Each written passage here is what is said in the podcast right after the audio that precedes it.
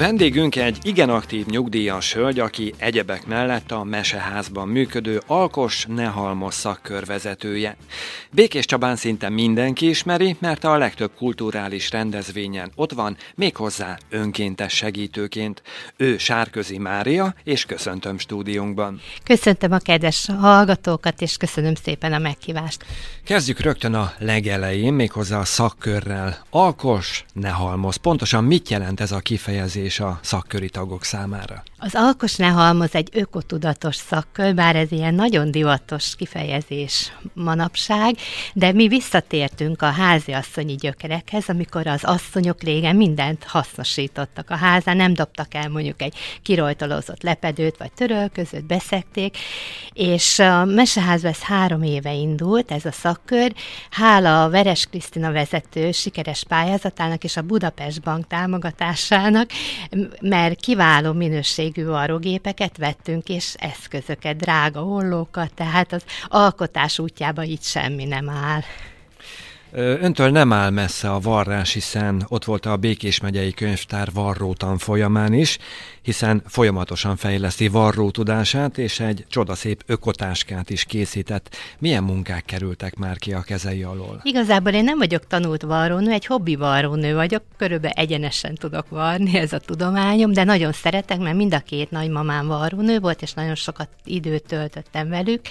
A könyvtárba is tanultam az évikétől alapokat, de arra gondoltunk a meseházba, hogy olyan dolgokat, amit a mindennapi életben használunk, ökozat, zacskókat, táskákat, kötény, edényfogó kesztyű. És van a Alkosne Halmoznak egy karitatív tevékenysége is. Időnként így megtalálnak minket civil szervezetek, ilyen baráti társaságok. Vartunk a hölgycsomagok a határtalan szeretetért.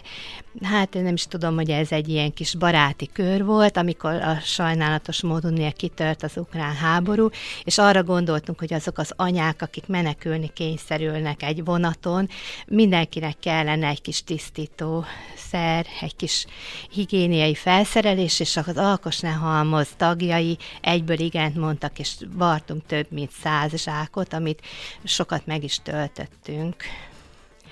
Volt a másik, az idén volt megkeresés a Magyar Madártani Egyesület Békés megyei csoportja, gyermekeknek szervezett nyári tábort, és madárgyűröző zsákocskát vartunk, mint egy költemény, olyan a címe.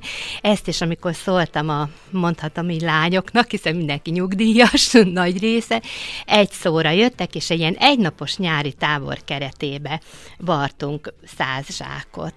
Ha már a Madártani Egyesületnél tartunk, az ön egyik titulusa, ha lehet így mondani, önkéntes bagolyszámláló. Ez honnan jött? Ez így van. Az egyik ismerősöm nagyon szeret madarakat fotózni, és láttam az ő felvételeit, a belvárosban, nem is titok, a Lázár utcán van egy, egy ház, udvarán nagyon sok bagoly, és az közel van, ahol én lakom. Elsétáltam, elsétáltam az unokámmal, aki szintén nagyon szeret fotózni, a nagyobbik unokám, és akkor figyelemmel kísértük a bagyok sorsát egész ősztől tavaszig. Már el is neveztük őket, készült is egy ilyen kis film rólam, és ezt úgy nagyon szerettem, mert úgy összekötöttem a téli sétát a természet megfigyelésével, hogy a városi embernek is megtalálja a szórakozását. Mikor lehet a bagyokat megszámlálni? Korán kell kelni hozzá? Ott vannak inkább nem korán, mert korán ugye táplálékot szereznek be, azért utána ez nagyon hasznos volt számomra, vagy számunkra mondhatom így, mert utána néztem, érdeklődtem a bagyok életviteléről, és nap, éjszaka gyűjtik be a táplálékot, és napközben pihennek. Úgy is hívják ezeket a fákat, hogy pihenőfa, ez a hivatalos elnevezése, és napközben egy helyben mozdulatlanul, mondhatnám, így gubbasztanak a, a fa ágain, és egy közhiedelme, hogy a bagyok egyformák, egyáltalán nem egyformák, el is neveztünk egy párat, és nagyon érdekes, hogy mindig ugyanazon az ágon ültek, és nyilván ugye vissza tudtam nézni monitoron a fotókat, mindig beazonosítottam, hogy ki hol tartózkodik. Bagyokat vart már? Bagyokat is vartunk, igen, szintén az alkos nehalmoz. Egy olyan foglalkozás volt, hogy ne csapja be a tavaszi szél az ajtót, mert ugye sokszor nyitva hagyjuk, a gyerekek nyitva hagyják, és hogy mi nem varunk csak, amint említettem, csak hasznos dolgokat, és egy ilyen ajtótámasz, amit egy nagy kavicsal stabilizáltunk, és bagoly alakú ajtótámaszt vartunk mindenki. Mi volt az a legkülönlegesebb dolog, amit vart már életében?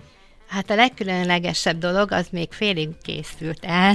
Egy, szintén egy madár megfigyelő megkért, hogy egy olyan madarat varjak neki, a feladta a leckét, amit ő fel tudna oktatásra használni, tehát így a szárnyát. Hát ez úgy érzem, hogy nekem ez egy kicsit nagy falat, de nem adtam fel említette, hogy mind a két nagymamája varrónő volt, akkor lehet azt mondani, hogy ön már gyerekként magába szívta a varrás szeretetét? Igen, igen, lehet. Minden nyaramat Orosházán töltöttem, 18 éves koromig, mai napig is szívem Csücske Orosháza, és ugye nem volt régen ez, hogy rohangálunk játszóházba ide-oda, ott voltunk a nagyszülőkkel, az unokatestvéremmel, a szomszéd gyerekekkel, és nyilván elestem, szomszéd lányokkal babaruhát vartunk, és talán úgy innen jött ez a varrás szeretete. Meg ez a, hogy ezt láttam a nagyszülőknél, hogy mindent hasznosítanak, hogy nem dobnak ki semmit, és ez valahogy a, az ember úgy nem tudja elfelejteni. Hogyan lehet a mások által kidobandónak ítélt dolgokat újra hasznosítani? Hát mondjuk függönyökből lehet remek ökozsákokat varni, nyilván kimossuk, kapjuk adományba, vagy hozzuk otthonról, és most nem mondom milyen nagy áruház, ugye nem lehet mondani, de hogy 15 forint egy zöldséges zacskó, amit ugye hazaviszünk, veszünk benne mondjuk két banánt, plusz 15 forint, de még nem is ez, hanem hazamegyünk és kidobjuk a szemétbe, ami körülbelül 100 évig bomlik el. És ezért már az ismerőseim, meg hát nyilván az alkos ne halmoz kör, mindenki ökoszatyorra a táskával jár vásárolni, sőt, én, hogy a barátoknak, ismerősöknek szoktam ajándékozni, és úgy látom, hogy használják is. A táskán kívül milyen más dolgokat készítenek? Vartunk például a kamra rendezés, az is egy háziasszonynak nagyon fontos tevékenység őszer, ilyen kis vászonzsákokat, amiben a száraz tésztát, a babot, a mákot, a diót tudjuk tárolni. Szintén diótermeléssel foglalkozó baráti családot is megajándékoztunk vászon zsákokkal, hogy diót. Vartunk ilyen úgynevezett bármitartót, szó szerint bármit, az pedig levágott farmerszárból. Van még az Alkos Nehalmoznak egy harmadik területe. A meseházi nagy rendezvényeken játszóház van, ez a szüreti mulatság, a nyári táborok és a gyermeknap, és erre mindig az alkos ne halmoz készül, igen, tetemes mennyiségbe. Legutóbb például száz darab gombát vartunk, amit a gyerekek, szülők nagy örömmel kitömtek, kidíszítettek, és én úgy éreztem, hogy nagyon elégedetten távoztak. Ön több mint 40 évig bakelit lemezeket gyűjtött, ennek a kollekciónak mi lett a sorsa? Hát most sajnos nincs lemezjátszom, de már a lányom vett, féltve őrzöm őket. Egyszer elvittem a bakelit bőrzére, de megbántam. Egyet-kettőt eladtam, de utána úgy gondoltam, hogy ilyen piramis, Deep Purple lemezektől nem szabad megválni majd lehet, hogy most szoktam hallgatni nyilván CD-n, meg ugye most már így interneten, de hát lehet, hogy egyszer még újra én is vásárolok egy lemezját. Hogyan kezdődött ez a szenvedélye? Hát ez ugye a Rózsa Ferenc gimnáziumban volt pinceklub, nagyon menő volt, akinek volt egy-két nyugati, vagy ilyen Indiában nyomott dum-dum vastag lemeze. Kimentünk Szabadkára, ami egy kalandút volt, és ott például ott vett vettem az első Deep Purple lemezemet, a Burn, mai napig megvan, kicsit viseletes állapotban, de mindenki behozta a lemezét, ott hallgattuk így kezdődött. Mik voltak a kedvenc zenéi akkor és most? Örök a piramis, Révés Sándor. Nagyon sok élő koncertjén is voltam, sőt, egyszer a új éva barátnőm jóvoltából hozzám került egy életnagyságú piramis plakát, nyilván már Révés Sándor plakát, bocsánat, nyilván már nem vagyok tinécs, hogy a szobán falán kint legyen, de az egy örök emlék. Közös fotók készültek több alkalommal akik ismerik önt, egyöntetően állítják, hogy hatalmas szíve van. Honnan eredeztethető ez a tulajdonsága? Szerintem az anyai nagy, én gondolkoztam ezen, hogy valahogy úgy érzem, hogy az anyai nagymamám tovább élt bennem, mert ő egy ő gyerekes családból származott, és az édesapja hősi halott volt, az első hősi halottá vált az első világháborúba, és őt odaadták 16 évesen cserédlánynak, ami egy ügyvéd családhoz Orosházán, amit utólag értettem meg, hogy micsoda áldozatot hozott, hogy a négy, te, négy otthon lévő testvérét fel tudják nevelni és nagyon sokat mesélt, akkor még úgy nem tudatosult bennem, de sokszor úgy észreveszem azokat a gondolatokat, cselekedeteket, amit úgy őtőle, ő vele hosszú, hosszú életű volt szerencsére, és nagyon sok időt töltöttem vele. Ön hogyan emlékszik vissza a gyerekkorára? Nagyon szép gyermekkorom volt, szerető nagyszülőkkel, mi hála Istennek mindenki 87, 94 éves volt nagyapám, aki szemüveg nélkül olvasta az újságot. A nagymamám a másik, bár egy takarítónő volt a múzeumban, Orosházan, de két személyes volt a múzeum, és oda is nagyon sokat bevitt magával. Lehet, hogy talán innen, így tudat alatt így innen van ez a kulturális kötődés. Önnél semmi sem szemét, gyűjtött már nagy palackokat falocsoláshoz, vagy ruhákat szegény gyerekeknek. Honnan van ekkora energiája? Hát időnként én is nagyon el tudok fáradni, akkor, akkor nagyon kell pihennem, de aztán újra kezdem. A palackok onnan voltak, hogy a 60 ezer fa egyesületnek is tagja vagyok. Hát szerencsére, hogy ebben az évben elég csapa, csapadékos az idő, sőt a város több helyen épített ki öntözőrendszer, de ez két évvel ezelőtt nem így volt. Nagyon szomorúan láttuk, hogy a belvárosi igen drágán vásárolt és ültetett fák kiszáradtak, és hát úgy, úgy gondolom, hogy nem is tudom, hogy hányan, talán 300-an locsoltuk a várost. Nekem nincs autóm, de én a belváros az Árpád fejedelem teret fogadtam örökbe, meg a liget mellett a spinning klub által ültetett öt körtefát locsoltuk többen, gyönyörű szépek, érdemes elsétálni, megnézni, megérte, és gyűjtöttem a nagy palackokat, mert van, amikor az unokám kivitt a város környékére, és akkor hordtuk a körösből a vizet, és locsoltuk. Locsoltuk a város. Nekem ez nagyon, nagyon szép dolog volt, nagyon megható. Ön hogyan látja, a következő években szükség lesz a locsolásra? Hát ugye ezt nem tudom, de nyilván, hogy van ez a globális felmelegedés, nálam okosabb emberek tudják, hát biztos, hogy kell, meg azt is ugye meg tudtam, és beszélgettünk 60 ezer fásokkal, volt ilyen piknik a ligetbe, Durai Balázs, és így tartott előadásokat, hogy öt évig, egy facsemetét öt évig kell locsolni, mire annyira stabil a gyökérzete, hogy a talajból a nedvességet. Szerintem biztos. Inkább itt az a szemlélet, hogy, hogy elültetjük és magára hagyjuk. Hát az olyan, mint a gyerek, hogy azt fel kell nevelni. Ön, aki ilyen aktív, hogyan vészelt át a Covid miatti lezárásokat? Hát szinte észre se vettem a Covidot. Szerencsére megúsztam a, a betegséget, mondjuk attól egy kicsit tartottam, mivel a kisebbik unokám harmadik osztályos, és online oktatás volt, azért nem volt olyan könnyű, de elfoglaltam magam, akkor is varogattam, online edzéseket, hogy mozogjak, sétáltam barátnőkkel Csaba Parkba, erre-arra. Vartam, több időm volt varni, olvasni, filmeket nézni. Hát most Frida Kahlo életét olvasom éppen, Grecsó Krisztián, ugye a csabai kötődésű nagy kedvencem. Az első könyve volt a Plegyka anyu, amit amikor elolvastam, meg, megosztja az olvasókat, de én úgy éreztem, mint a Orosházán ülnék újra az árokparton a nagyszülőket, tehát ugyanabban a stílusban beszélgettek. Eszterházi Pétert, Vámos Miklóst így szoktam így felváltva olvasgatni. Ön anya, nagymama és fogadott nagymama is, ha jól Igen. tudom.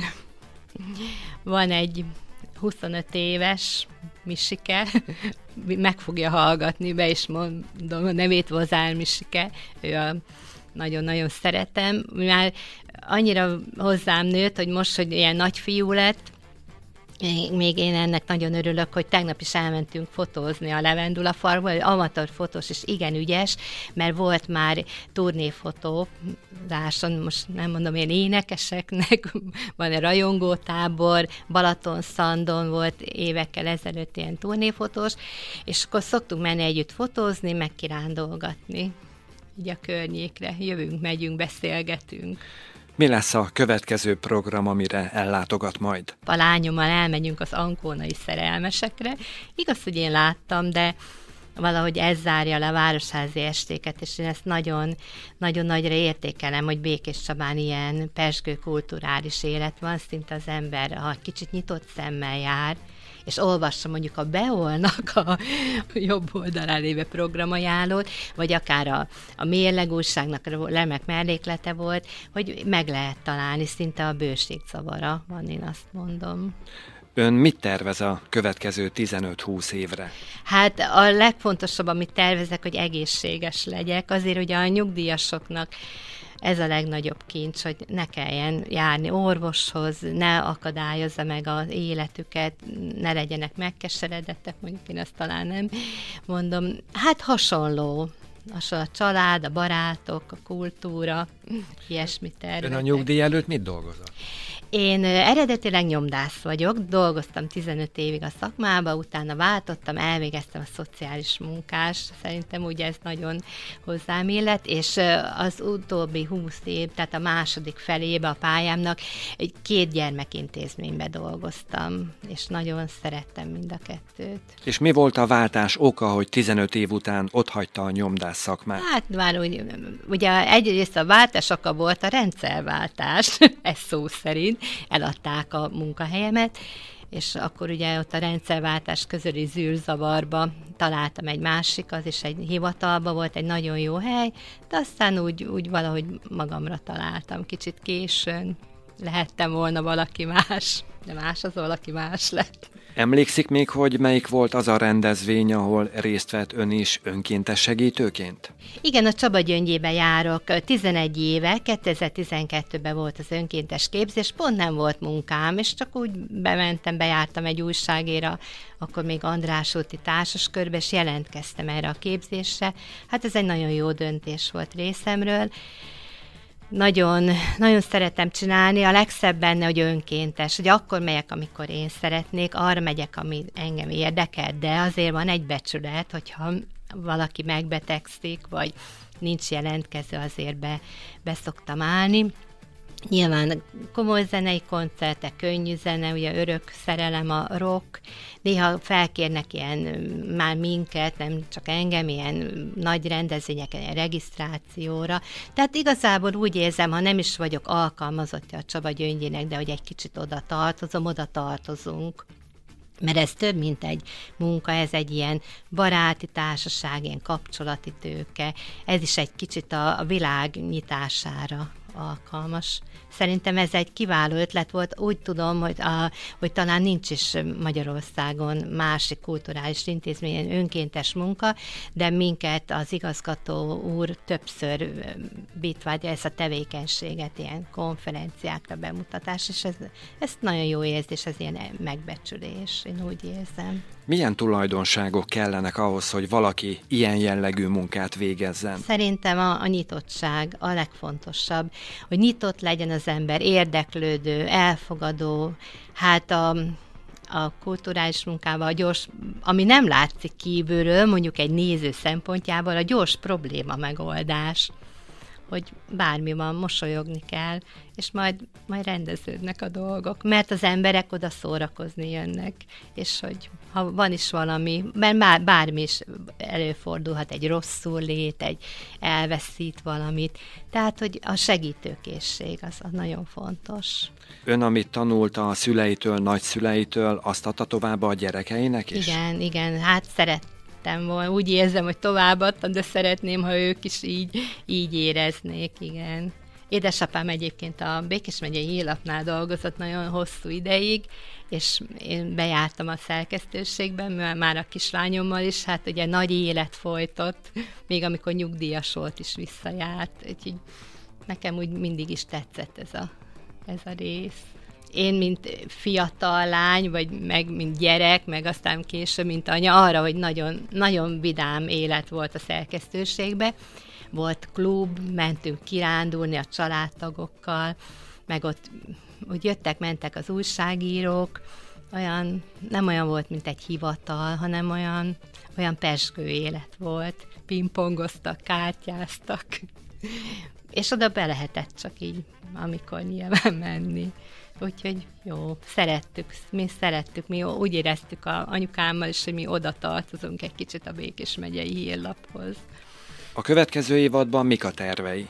Hát tovább folytatjuk az Alkos Nehalmoz büszkén mondhatom harmadik évadot, mint egy ilyen színház évad, és már van tervem, a belvárosi bölcsöde és játszóháznak fogunk készíteni gyümölcsöket, zöldségeket, amiben a gyerekek játszanak, meg tanulnak is tőle. Ezt már így a, a tagoknak elmondtam, és nagy, nagy örömmel fogunk ebben, én úgy gondolom, részt venni. Visszatérve egy kicsit a gyerekkorára, milyen értékeket vett át a szüleitől, nagyszüleitől? Hát a becsületet, talán a becsületet, meg az, hogy mindent, mindent meg kell becsülni, meg mindenért meg kell dolgozni, meg hogy nem adnak semmit ingyen. Ennyi, ennyi volt. Nekem ez volt így a legfontosabb, hogy olyan nyugodt életet biztosítsak magamnak, családnak, ők is úgy Szóval, hogy nem, nem szabad belevágni semmibe úgy eszetlenül, oktalanul. Kitartónak kell lenni. Ön hogyan tudja megőrizni az optimizmusát? Hát nem olyan könnyű, mert van így a másik kis unokámmal egy kis gond, a kisebbe, de azért, azért megpróbálom azt, hogy amit így írtam is a végén, hogy ezt nem én találtam ki ezt a mondatot, hanem olvastam, hogy az a fontos, hogy egyik nap szebb legyen a másiktól. És hogy persze, hogy vannak mélypontok, de aztán majd szebb lesz a holnap. Talán úgy erre szoktam gondolni, amikor valami nehéz, mert nehéz, mert mindenkinek nehéz. Mindenkinek vannak nehéz napjai, kudarcai, betegség, becsapnak, tehát sok minden előfordul, veszteségek vannak az életben, ki kell bírni, túl kell rajta lendülni, ha lehet minden évben tartunk egy kis nyári szünetet, amiatt, hogy ugye majdnem mindenki nagymama, el vannak foglalva az unokával egyrészt, a másik, hogy a meseházban nyári táborok vannak, nagy sikerű nyári táborok, és akkor ott ne, ne legyünk mi útba, de a nyár arra is jó, hogy újult erővel kezdjük a szeptembert. Szoktam készíteni egy ilyen kis vázlatot, de attól igazából el, legtöbbször el is térünk, mert, mert azért megbeszéljük, hogy ki mit szeretne varni. Majd a legközelebbi nagy rendezvényünk lesz a szüreti mulatság.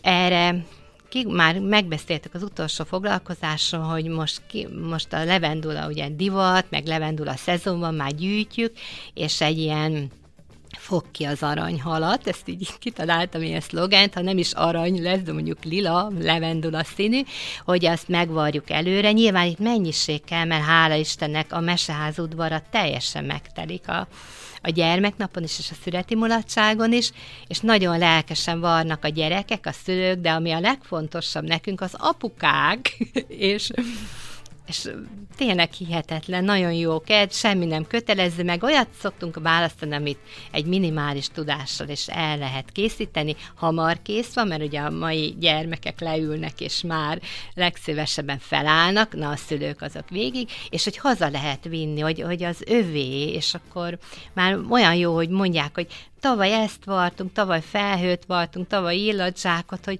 az is megvan, és nekünk ez egy ilyen, olyan, mint egy fizetség jó érzés. Úgyhogy erre készülünk, ez szeptember elején szokott lenni mindig.